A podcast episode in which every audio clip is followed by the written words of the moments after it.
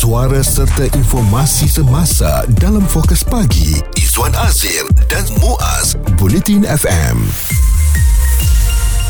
nampaknya um, satu rang undang-undang baru dijangkakan dibentangkan di Dewan Rakyat tahun hadapan iaitu rang undang-undang warga emas bagi melindungi pekerja sosial, rumah kebajikan dan rumah orang tua. Um, rang undang-undang itu bertujuan untuk menetapkan peruntukan tindakan perundangan dan penalti kepada individu dewasa yang enggan bertanggungjawab ke atas ibu bapa mereka yang sudah berusia. Jadi uh, Kementerian Pembangunan Wanita Keluarga dan Masyarakat telah menjalankan satu kajian kajian kandungan, pendekatan dan skop bagi pewujudan akta berkenaan ya dan KPWKM akan teliti kesesuaian undang-undang terhadap kanak-kanak yang tidak bertanggungjawab kepada ibu bapa dalam akta tersebut bagi memastikan kesedaran masyarakat umum tentang kepentingan menjadi warga emas. Okey, sebelum kita bincangkan apa yang perlu kita lakukan terutamanya kepada individu yang uh, tak ada hati perut ni menghantar ibu bapa mereka ke pusat jagaan orang tua apabila mereka telah pun tua, kita dengarkan dengarkan ini apa yang diumumkan oleh Timbalan Menteri Pembangunan Wanita Keluarga dan Masyarakat YB Aiman Atira Sabu di Dewan Rakyat. Sehubungan itu, KPWKM akan meneliti kesesuaian undang-undang terhadap anak-anak yang tidak bertanggungjawab kepada ibu bapa dalam akta tersebut bagi memastikan kesedaran masyarakat umum tentang kepentingan menjaga warga emas uh, akan terus meningkat insyaAllah. Ini adalah suatu langkah yang perlu ya sebagai persediaan Malaysia menghadapi status sebagai negara tua pada tahun 2030 dan sebenarnya memang saya kalau melihat ada anak-anak yang tergama untuk menghantar ibu ayah mereka yang telah tua yang dah tak boleh nak menguruskan diri uh, ke pusat jagaan orang-orang tua ni saya ada satu pandangan muas mm-hmm. sampai hati mereka ya tergama mereka uh, lakukan ibu bapa mereka begitu sekali. Okey dan bila ditanya kepada mereka ada juga sebenarnya yang menghantar tu bukan dengan niat untuk uh, meninggalkan tanggungjawab mereka hmm. tetapi nak bagi um, ayah ataupun ibu ni ada kawan ataupun yang keduanya berdasarkan permintaan daripada ibu bapa sendiri mm-hmm. yang mahu mungkin apabila sampai ke rumah-rumah orang tua ni nak mempelajari ilmu agama dan mereka ni ada aktiviti, aktiviti yang telah pun ditetapkan ya mm-hmm. jadi saya rasa uh, RUU ni penting cuma penghantaran ibu bapa kita ke rumah orang tua ni perlu diteliti semula lah mm-hmm. tidak semudah macam macam okey saya nak hantar dengan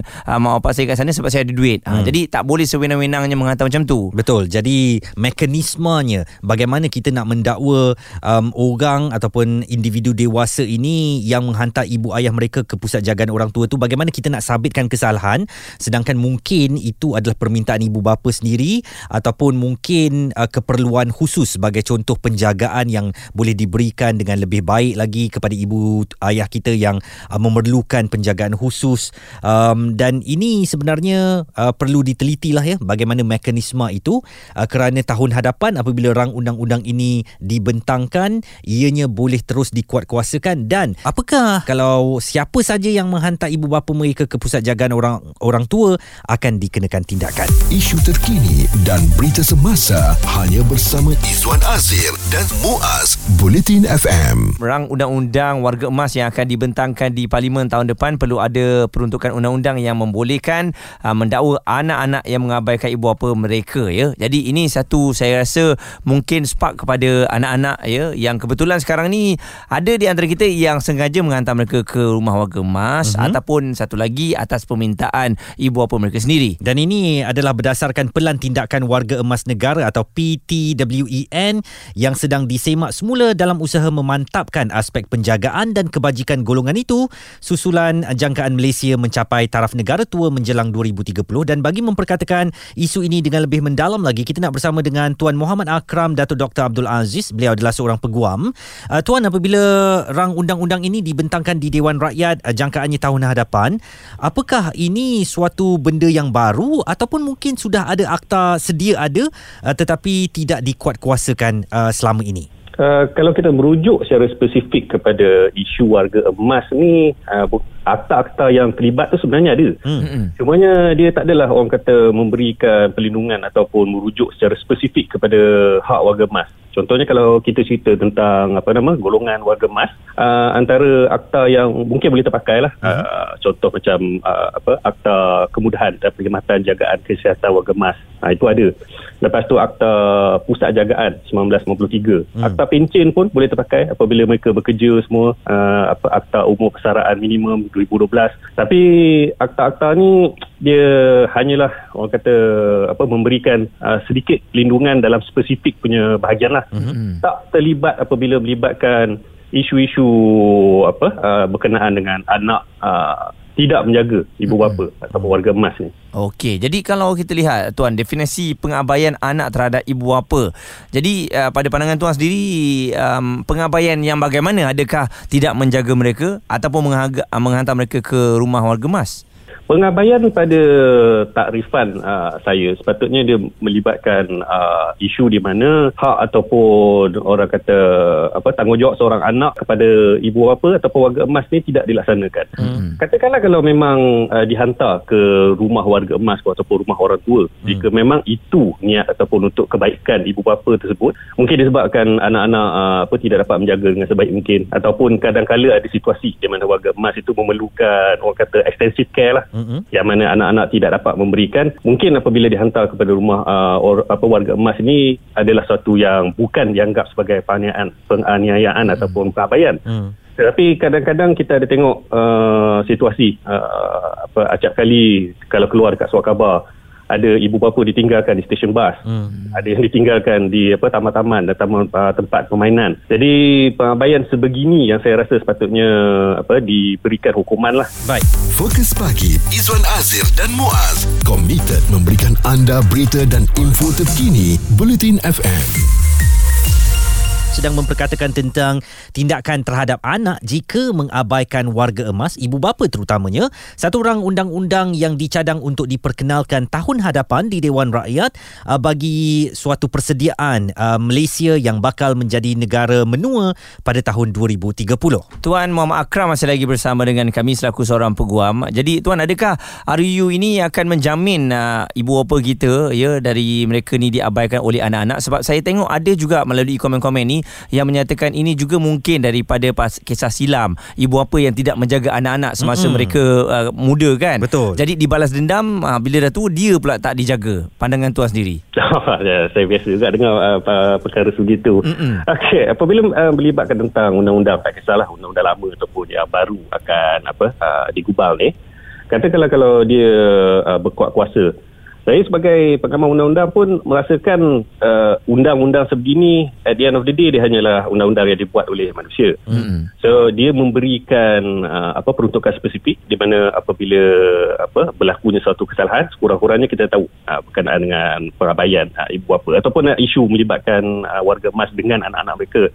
Tapi pengakhirannya kalau tanya saya kita perlu perlu tahu juga secara holistik mengapa benda ni berlaku? Hmm. Mengapa uh, sekarang ni lebih banyak isu yang melibatkan warga emas dan anak-anak? Mengapa sekarang ada anak-anak yang mengabaikan uh, apa ibu bapa mereka sampai sanggup tinggalkan di uh, tempat-tempat yang tidak sepatutnya lah. Jadi uh, pada saya walaupun ada undang-undang sebegini, dia dia membantu. Uh, tak dinafikan dia akan membantu. Uh, cumanya apabila nak kata uh, ia akan menyelesaikan masalah tu semua mungkin uh, dia apa tidak secara menyeluruh lah. Hmm. Uh, tapi dia hmm. satu step forward yang agak uh, bagus dan agak positif.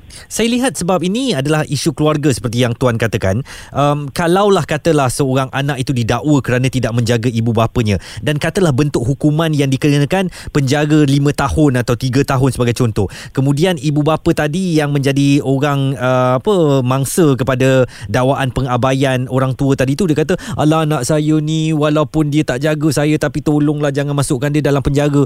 Eh pening juga macam tu kalau mahkamah nak berdepan dengan masalah yang sudah jadi jenayah tetapi dilibatkan dengan unsur kekeluargaan, hubungan ibu dan ayah yang kadang-kala akan ada emosi di situ pastinya tuan. Ya betul. Sebenarnya kalau macam kes yang melibatkan keluarga ni uh, dan apabila dia ada elemen jenayah memang uh, agak complicated sedikit lah. Hmm. Bukan bukan setakat isu macam ni je. Kita biasa dengar kadang-kadang apa nama berlaku di mana anak-anak tu penagih dadah. Hmm. Tapi apabila ditangkap merayu-rayu ibu bapa pergi ke balai pergi ke apa uh, mahkamah untuk cuba memujuk supaya anak-anak ini tidak ada apa disabitkan kesalahan. Hmm. Jadi bila melibatkan isu pertelingkahan antara warga emas ibu bapa dengan anak-anak ni antara yang mungkin akan menjadi uh, masalah atau mungkin kita perlu pahalusi bagaimana cara untuk uh, apa meremedikan situasi ini adalah apabila berlakunya kesalahan ataupun pengabaian tetapi bila tindakan ingin diambil uh, antara ahli keluarga ni mereka mungkin apa akan cuba untuk menyelesaikan. Mungkin anak akan merujuk kepada ibu bapa ataupun uh, sebaliknya lah. Hmm. tak tak dinafikan perkara sebegini mungkin berlaku. Tapi saya percaya dalam apa-apa situasi undang-undang pun dia case uh, to case be, apa basis. Hmm. Jadi tak semestinya apabila apa nama orang kata ada penyelesaian semua ni kes tidak dapat diteruskan. Sebab pada pengakhirannya sebenarnya pihak berkuasa yang ada orang kata authority lah untuk mengambil tindakan ataupun tidak Kira macam kalau kes ni katalah dia termaktub sebagai antara kesalahan berbentuk jenayah, pada pengakhirannya pihak polis dan juga pihak Jabatan Peguam Negara itu sendiri yang hmm. akan memutuskan sama ada mereka ingin ambil tindakan ke tak. Tak tak kisah uh, uh, apa walaupun ada perbincangan di antara ahli keluarga tersebut lah. Ringkas saja tuan setuju kepada pengenalan rang undang-undang baru ini di Dewan Rakyat tuan? Uh, pada saya saya setuju.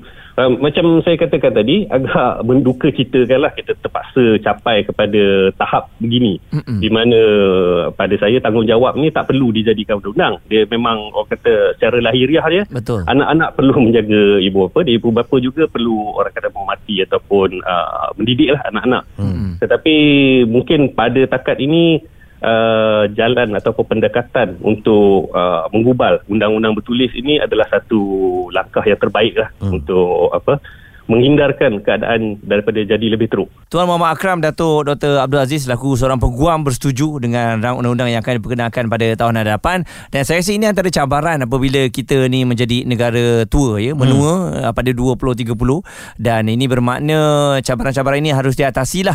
Jadi kita tengok pada dasarnya ibu bapa sendiri kena mainkan peranan penting bagaimana kita menerapkan kasih sayang kepada anak-anak tu dan kalau boleh kalau boleh kita cuba jangan abaikan sewaktu usianya di waktu kecil ni lagi kan? Betul. Dan ini peringatan kepada kita bersamalah yang sedang menjadi ibu bapa sekarang. Kita kena didik anak-anak kita supaya suatu hari nanti apabila kita tua mereka tahu caranya bagaimana nak melayan kerinah kita.